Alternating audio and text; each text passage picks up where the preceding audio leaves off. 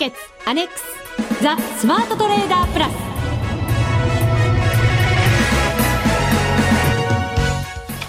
こんにちは内田まさです。この時間はザ・スマートトレーダープラスをお送りしていきます。まずは福福コンビにご登場いただきましょう。国際テクニカルアナリスト福永博之さん。こんにちはよろしくお願いします。そしてマネックス証券の福島正さんです、はい、こんにちは。よろしくお願いします。よろしくお願いいたします。よろしくお願いします先週の金曜日からはい。いよいよマネックス証券第9回バーチャルトレードグランプリが始まりました。前回の人も成績良かったですからそうねですよ。いやいやいやいやいやいや いやオットさん。そうそうそうそうそうそうそれですよく覚えてましたねさすが、でも今回も早くももう1700人を超える方々が昨日時点で参加してくださってるんですよねすごいなにし2000人に届くぐらいのそうなんですよすごいもう一週間で一週間ですもんねそうなんですよ前回は3500人ぐらいの方々が、はいそうですねはい参加してくださったんでそれにも負けずとも劣らない なんかおかしかったですか？いやいやいや。おかしいですか？なんとなく なんとなく含みが。さあ皆さんも参加してくださってるでしょうか？まだまだ間に合いますのでぜひ皆さん参加してください。さあそして先週その第4第8回ですね、はい。のバーチャルトレードグランプリの結果発表もさせていただいたんですが、えっ、と、特別賞の発表がまだでしたよね。はい。えっ、と今週、えー抽選マネック証券で抽選させていただきましたので、はい。あのホームページ上では掲載しないので、えーこの放送内で、えー10名の方発表したいと思います。はい、おめでとうございます。はい。おめでとうございありがとうございまます。す。えークオカード、うん。1000円分です1000ね。円分ですね。はい、じゃあゆ10名のニックネームでですね、えーまず一人目まゆさん。まゆさん吉太郎さん、うん、勝さうん、んおさる1123さん、かわいい。えー、あさやんさんあさやんさん。コチョウランさん、うん、タクタクさん、うん、歌舞伎士さん、うん。HFT さん、ほうみやちゃんさんですね、うんおめでとうございます。ありがとうございますじゃあこちらはもう直接送らせていただくような形になるわけですね。はいはいぜひ1000円有効にご活用いただければと思います。楽しみに待っててください本当そうですね。今回もその第9回のトレードグランプリも優勝は応援資金が5万円ということになりますので、まだまだ1ヶ月ありますよ。ん。頑張らないといけませんね。はい。相場の方はちょっとどうですか？昨日は大きな下げで、はい。私もゾゾゾっとしましたけど、うんそうですね。やっぱりあのーまあ勢いのある時あるいは勢いというか上昇が長く続いた後っていうのはまあ後っていうかまあ今途中かもしれませんけども、はい。まあ一時的にこういう風になることが結構あるんですよね。ですからまあこういう時にあのーまああ前日に買っちゃったとかねそういう人が一番痛手を被るということなので、はいまあ、そういう時にはですねやっぱりちょっとこう一旦逃げないといけないのかなという感じはしますね。うんでも福永さんのコメントがそんなに弱気じゃない感じも受けるんですけどどうかな？あの一応ですね、ええ。あの強弱今対立している状況だと思いますので、はい。まだ方向感ははっきりしてないんじゃないですかね。あなるほど、はい。そうなんですね。ここから慎重にしっかりと見極めていかなきゃいけないんですね。と思いますね。はい、さてこの「ザ・スマートトレーダープラスは」えー番組が始まりまして「ザ・ CFD」から数えましてですね、はい。この 4, 4月 4月ね7月で3年目に突入するんですね、はい。先月も、はい、前回もお知らせしましたけれども、えで3年目継続を祈願いたしまして、はい。リスナープレゼントを実施していますので、リスナープレゼント。ぜひ皆さんご参加ください、えー番組ホームページから感想と簡単なアンケートがありますのでこれにお答えいただいた方の中から抽選で1名様に iPod シャッフルをプレゼント。素晴らしい。そして抽選で20名様にラジオ日経クオカード500円分、はい。プラス。プラス。重要ですよ、はい。スマトレ特製キットカット。お。2011年。春バージョンを。中身はあまり変わってないんでしょうけどね。そうですね。あのキットカット一緒ですよ。ええ。はい。キットカットの中身は同じで一すよね。緒です。チョコが味がね違うだけそうなんです。パッケージもね、これね集めていただくとお、あ、もう食べて捨てちゃったって方もいるかもしれませが集めると 集めろってことですか？そうです。ぜひ集めてほしいなと思います、はい。こちらはですね締め切りが3月10日となっておりますので、ご注意ください。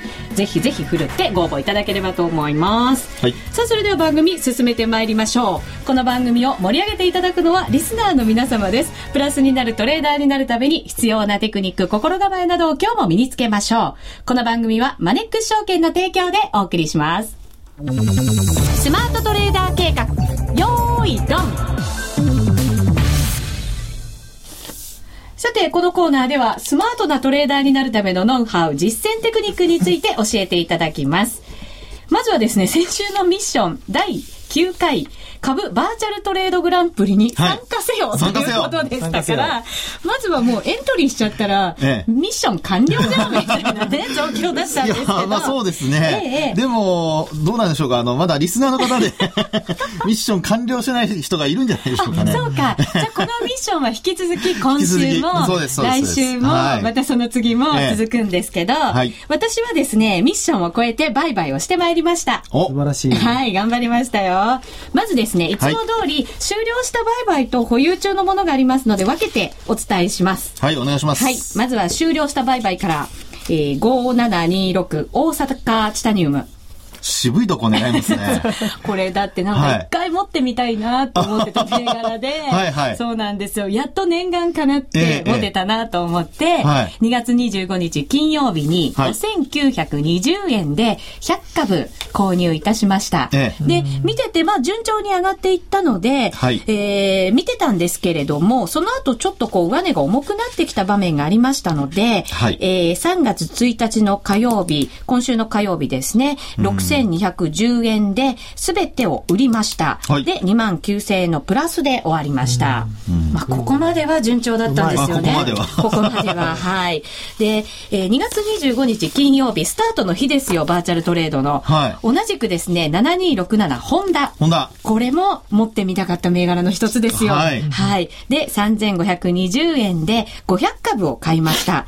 はいで、これも順調に上がっていきまして、で、もうちょっと持ってたいなと思ってたんですね。はい。うん、そしたら、昨日の下げがありましてうん、これは結構2%を超える下げでしたから、随分きつかったんですけれど、はい。買い値を割ることなく、一応推移しましたので、えっと、手締まわず、そのまま現在も保有中ということになります。ちなみに今日の引け値が3550円ですから、今日時点では1万5000円の一応プラスということになっています。やりましたね。やりましたでいいんですか？これ、はい。いですか？一応プラスですもんね。はい。そしてもう一つの方が、これがちょっと良くなかったなと思ったんですけど、8316の三井住友。はい。今日も下落率ランキングの方が トップに近いんじゃないかっていうぐらいの業種別の位置にいたんですけれど、はいこれも2月25日金曜日3055円で200株買いました。はいで、その後本当にいい動きをしまして、ええっ、と、1日の日はもう大きく窓を開けて上昇してん、えっ、と、陰線で終わってたんですね。ここで手締まおうかどうしようか迷ったんですけど、はいあの、5日線からも帰りがちょっと出てきてたので、はいここで手締まえばよかったんですけど、少し欲が出てしまって、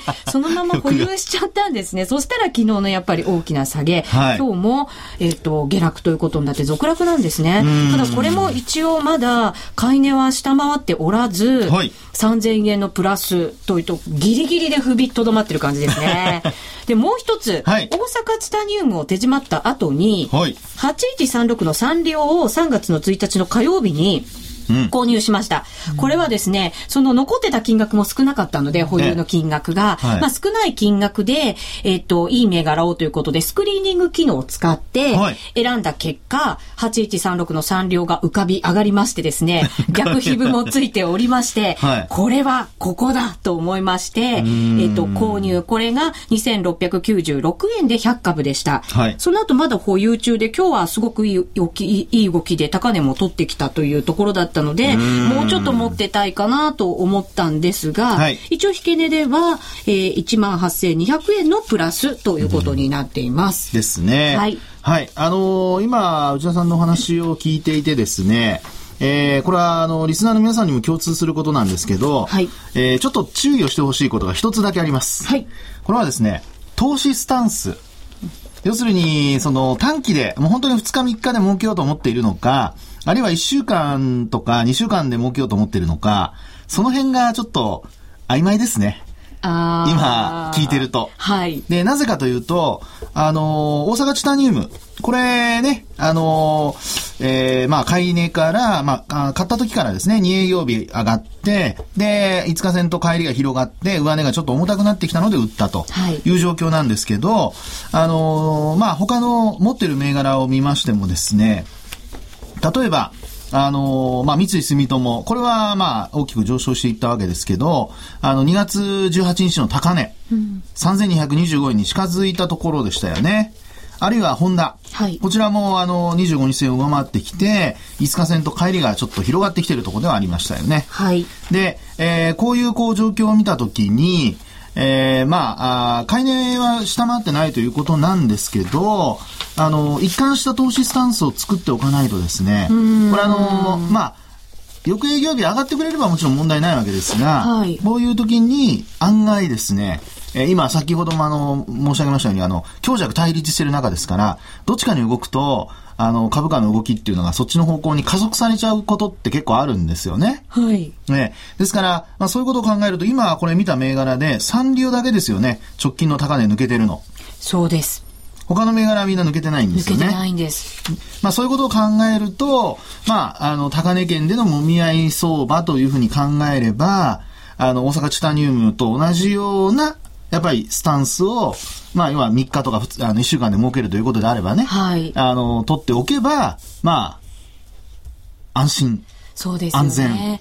あの、サンリオ以外は、2月の17日もしくは18日に高値をつけていて、そそこに近づきながらも、そこに行けなかったですよね。その通りです。だから本当は手締まわなきゃいけなかった。はい、そうですね。今から思えば。まあね、私もこれ見てお話をしてますから、あの、その時にそれだけ、あの、踏ん切れるかどうかっていうのは難しいところだとは思うんですけども、はい、ただその持ち越しの銘柄がやっぱ増えてるとこ見ると、これあの、まあ、あそれだけ慣れてきたっていうこともあるでしょうし、複数の銘柄をこれ、あの、為替の時にほら、一通貨だけ、あるいは二通貨やってましたけど、知らないところで。こっそり。はい。というのがありましたけど、はい、これだけまあ銘柄、あの、複数銘柄を取引できるようになっているというところはですね、これ慣れてきて、で、なおかつ余裕が出てきたというところですから、はい、こういうところはちょっとですね、あの、もう一回、えー、初心に帰ってというか、あの、利益を確保することを、あの、まあ、まずは身につけると。そうですね。はい。そうなんですよ。あの、1回は10万円を超える利益が、月曜日、火曜日時点では出てたんですよね。はい、それが昨日の下げで一気に減ってしまって、ギリギリ3万円ぐらいのプラスまでなってしまって、はい、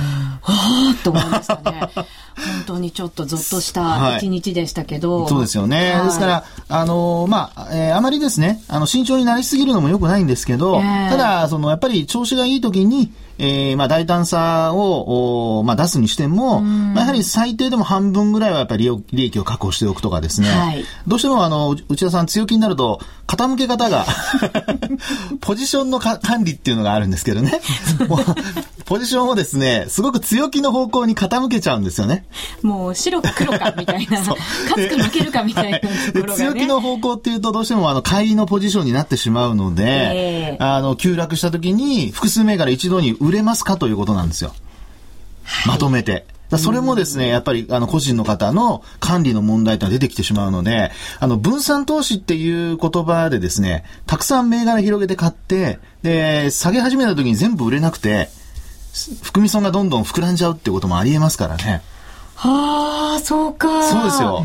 はい。そうですよね。ねですから、あの、分散投資っていう意味合いをもうちょっと、あの、ちゃんと深く自分でできるのかどうかってことも考えてやらないと、あの、すべてにロスカット入れとけばいいですけど、それをやってないとですね、はい、あの、2銘柄売ったんだけど、20銘柄残っちゃったとか、そういうことになりかねないのでね。本当そうですよね。はい。まあそういうことも含めてですね、あの、まあ今回、えー、一応まだプラ含み益が残っているんですが、次回以降ですね、やっぱり今、あの、まあ、えー、っと、この、レースの中でやってますからね。とにかく、内田さんの場合には損を出さないように、はい、なるべく、こう、積み上げていくと。うん、で、レバあの、含み益がが、あの、実現損益の中で損、あの、益が出てきたら、そこでまたレバレッジを効かしていくとか、はい。そういうふうにできてくると、さらにこう、売買ゲームっていう形になるんじゃないでしょうかね。そうですね。はい。あの、買う場面はえ、え。なんとか自分でこう判断して、ええ。後から考えても、ああ、いいところで買えたなって思うところ、あの、ヒゲのところで買えたりとかして、ああ、よかったなと思うところがあるんですけど、ええ。売りのところは本当からっきしダメっていう、本当またこれまた両極端な感じのいやいやいや結果が出てて。そうなんですね。ですから、あの、さっきもお話したように、内田さん、あの、強気に傾いてくると、ポジションが全部そっちに行って、そのままほったらかしっていう場合が結構多いので、えーそこで足元救われるっていうことがね、はいありますからね。そうですねそこだけはちょっと注意した方がいいと思いますね。すごい注意ですよね。うんねと思いますはい福島さんいかがですか？いや、僕も福永さんが、あの、今言った通りだと思います。で、はいあの、大阪チタニウム買いと売りの場所ってすごい、今回バッチリだなと思っていて、で、三井住友が比較的こう似たような、あの、動きしているので、まあ、あの、同じ意味で考えると、同じスタンスでっていうことを考えるともったいなかったのかなって思います。うん本当そうですね。ものすごい上がったので、はい。浮かれちゃいましたよね、自分の中でね。もう、私は天才なんじゃないかしらとか。よっしゃーみたいな。いや、でもね、そういう気持ちを持つのはすごく重要なことなので、あの、前向きになっていきますからね。そうですね。はいはい。まだまだ前向きですよ。もちろんです。はい。サンリオはいいですよね、銘柄。選んだ銘柄が非常にいいと思いました。これはもう、サンリオはい。スクリーニング企業の様々でございます。ちょっとその条件を聞きたいんですけどね、時間がないかもしれませんね。ちょっとまた、ねあの、今度聞いときます。残念ながらお伝えできそうにありません。以上、スマートトレーダー計画、用意ドンでした。FX なら、マネックス証券の FX プラス。現在、FX のサービスを提供している会社、世の中にたくさんありますよね。そんな中、マネックス証券の FX 講座が堅調に増えていると聞いています。なぜたくさんある会社の中で、マネックス証券が FX トレーダーに選ばれるのか、私なりに検証してみました。まずは、取引コストについて。取引コストといえば、取引手数料とスプレッド。マネックス証券では、もちろん取引手数料は無料。米ドルへのスプレッドは原則2銭と低コスト。しかも、1銭通貨単位から取引できるため、初心者の方にも優しいです。気になる取引ツールはとても使いやすく、投資情報も満載で、携帯電話の取引機能も充実。もう言うことありませんね。さらに皆さんに朗報。今なら新規に証券総合取引口座を開設すると最大で17,200円相当をプレゼント。FX を始めるならマネックス証券がおすすめです。そろそろ始めてみませんか？マネックス証券で FX を。口座開設のお申し込みはパソコンや携帯電話からマネックス証券で検索。今すぐお申し込みを。FX は予託した証拠金額より多額の取引を行うことができるレバレッジ取引であり、取引対象である通貨の価格や金利の変動により、予託した証拠金額を上回る損失が生じる恐れがあります。お取引の前には必ず、契約締結前交付書面の内容を十分お読みになり、リスク手数料などをご確認ください。マネックス証券株式会社、金融商品取引業者、関東財務局長、金賞第165号。スマートトレーダープラス。今週のハイライト。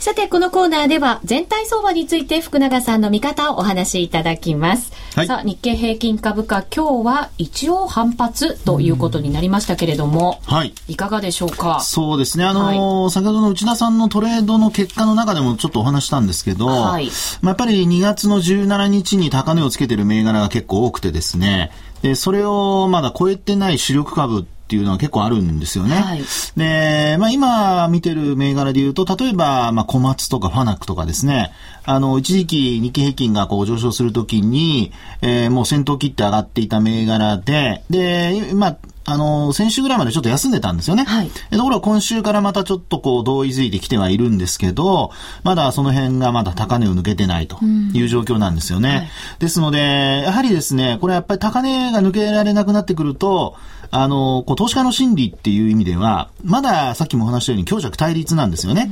で、なおかつその業績がいいという、その、まあ、前提条件が、今、マーケットの、えー、まあ、強気の中で支配してますので、まあ、そういう意味では、その、今回の原油価格の上昇が、あの、どれだけ、うん、えー、まあ、業績に与える、こう、影響っていうのがあるのかどうか。もちろん今は、あの、全くわからないわけですけどね。はい、長引くかどうかもわかりませんし、まあ、ですから、そういったところから、あの、もし、その、業績に与えるインパクトが、こう、まあ、小さくても、マーケットがそういうふうに読み始めると、あの、結果は、あの、蓋開けてみると、あの、そんなにね、為替の今回の影響と同じように、悪くなかったっていうことになるかもしれませんけど、あの、一旦やっぱり売りに、こう、みんなが回り始めると、まあ、その分、やはりあの、株価の方は下落してしまう可能性も出てくると。ですので、今はですね、強弱対立なんですけど、まあ、やはり高値を超えられなくなってきたり、あとそれから昨日からちょっと売買高減ってますよね。減ってるんですよ。あの、私ちょっと調べてみたんですけど、はい。えー、っと、200円近く、まあ今年最大の下げでしたよね、昨日ね。そうです。で、200円近く下落した回数っていうのが、あの、まあ、今年に入ってから他に1月にもありましたよね。はい。で、その前にもあったんですけど、その中で、あの、大きく下落した時に売買高どれぐらいできてるかなっていうふうに調べてみたんですね。そうすると、まあ、大体25億前後できてるんですよ。はい。ところが昨日は21億。で、今日は18億。っていうふうにですね、ちょっと売買高も減少傾向。で、なおかつ月曜日高値引けで終わってるのに、その後昨日は安値引けですよね。はい、で、そうなるとこれ、行き違い線っていう形で、あの、トレンド転換の時に出やすいパターンなんですよね。えで、今日、まあ、あの、反発はしてるんですけど、やっぱり昨日の寄り付きの、あの、ローソク足で言うと窓を埋められなかった形のままですので、はい、えー、引きにかけて、どうもあの、なんか、カダフィ大佐が、あの、ベネズエラのチャベス大統領の和平案を、えー、受けたと、受け入れたというような、うんあれ、引け間際でしたよね。ギュイーンとこう上がっていって、ね、でもあれ見て、よっしゃーと思っちゃったんですけどね。ですよね。まあ、ところがですね、今お話の商い増えてないんですよね。はい。これがもし本物でみんながそう思ってる、海外勢もそう思ってるということであれば、やっぱり引きにかけて商い膨らむはずなんですけど、そこがその18億台にとどまってしまったというところを、まあ、どう判断するかですよね。ですから、あの、空売りしてる人なんかもちろん買い戻すっていう状況だとは思うんですけど、えー、あの、それが結果的にですね、えー、こう、買いで回った人、強気で、こう、ポジションを積みました人、買いのポジションを。まあ、もしそういう人がいて、で、なおかつ、まあ、今晩、それが実は、えー、根も葉もない話だったとか、違う、全然話は違う話だったとか、はい、そういうことになってくると、逆にまた動き始めると。ですので、そういう意味では、こういうその強弱対立している状況で、まず高値を抜けられない、商いが減ってきてるっていう時には、やっぱり注意しなきゃいけないという。うん、まあやっぱり黄色信号であることは、まあ、あの、否めないのかなと。いうふうには思いますね。黄色信号の中で、確実に利益を出したいと思ったら、はい、どんなふうにやればいいんですか？そうですね。あの、黄色信号でやるとなると、これやっぱりですね、あの、売り買い、やっぱこう短期でいくしかないんですよね。はい。ですから、そういう意味ではやはりあの、デートレで、なおかつ、あの、もう数日間で、あの、値上がりしたら一旦は利益を確保すると。うんですからそういうことを常にこう、まあ、これ繰り返すっていうことになっちゃうんですね。ですからすごく疲れる相場だとは思うんですけど、えー、それとあともう一つは、あの、儲け以上にロスを出さないこと。うんしたがって、例えば先ほどの内田さんの、あの、まあ、利益で幅で言うと、大阪チタニウムが例えば2万9000円ですよね、100株でね。はい、これすごくいいトレードできたと思うんですけども、こんな中で1回の損失っていうのは、やっぱり最低でも2万円以内に抑えないと、うん、あの、せっかく積み上げた分の利益が飛んじゃいますよということなんですよね。うん、しっかり積み上げて大きな損はしない。はい、そうです。短期で勝負、はい、で、相場が良くなったらまたポジション傾ければいいわけなので、はい、まあ、その辺の、あの、さっきも話したようにポジション管理ですね。まあ、そのあたりも、あの、考えていく必要があるかなというふうに思いますね。はい。続いてはこのコーナーです。みんなで参加今週のミッションさて、このコーナーでは、福島さんから1週間のミッションを発表していただきます。まずは、昨日までのランキングからいきましょう。はい。えー、昨日までの登録者がですね、なんと1792名。はい、皆さんありがとうございます。感謝です。そして、そして、えー、3位まで発表しましょうか。はい。えー、すごいですよ。1位の方。玉久さん、第1位。えー、プラス171万円。おお。そんなに？なるの？あんなに下落したのにですよ。そうですよね。素晴らしいです。で、第2位、えー電池切れさん、えー141万円。おお素晴らしい。全然電池切れてないじゃないですか。で、第3位、えーピヨピヨさんで、ピヨピヨさんえー74万円ですね。素晴らしいですやっぱねり。すごいんだな。上位2人はもう200万円に届こうかという。本当ですね。そして、そして、はい内田さんの、もう発表ししちゃいましょうか。はい、お願いします。内田さん、素晴らしいですよ。369位。お えープラス、昨日の時点ですね、3万1400円。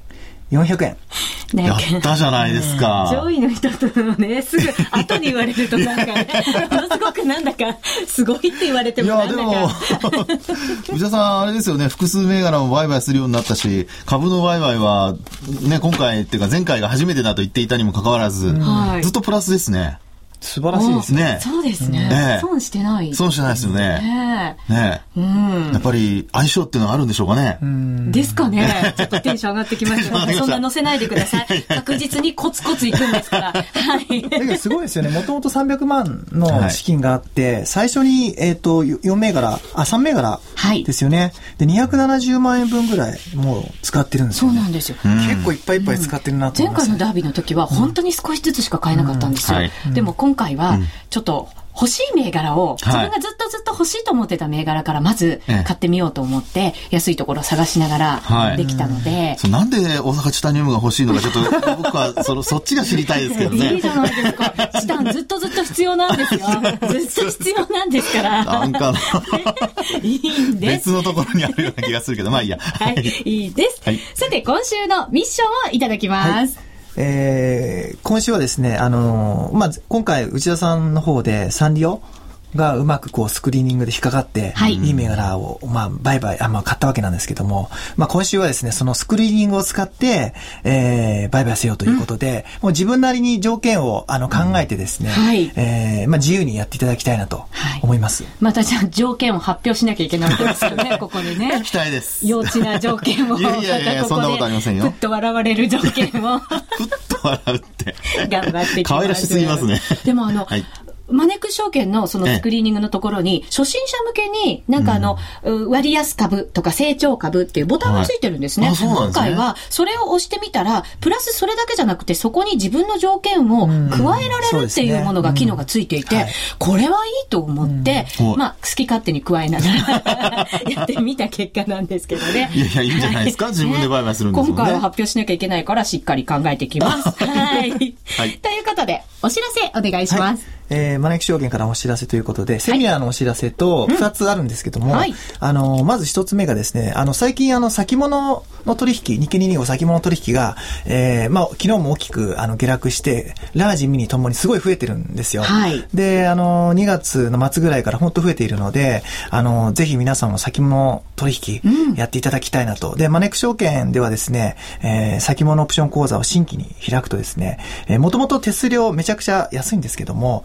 えー、新規講座開設から約1ヶ月間の売買の手数料すべてキャッシュバックするキャンペーンをやってるので、はいすごいえーこの機会に、うんえーやっていただきたいなと思はいいます。。先物取引は太っ腹なマネックス証券で。それからですね、えー、またあの全国縦断投資セミナーの話なんですけども、明日、明後日、広島で開催します。はい明後日ですね、はいえー5日土曜日。で、明日私、えー、前乗りでまた、はまた広島も初めてなんですよ、行くの。えー、前乗りするんですけども、はい行きます。はいそれから3月26日、金沢でも、えー、投資セミナーありますので、ぜひ応募してください。はい。ぜひ皆さん参加していただければと思います。この番組はマネックス証券の提供でお送りいたしました。今日もありがとうございました。りがとうございましたまた来週もぜひよろしくお願いします。ね皆さんもぜひダービー参加してくださいね。待っています。ということで、ここまでのお相手は？福島正と、福永博之と、内田まさみでお送りしました。それでは皆さん、また来週また来週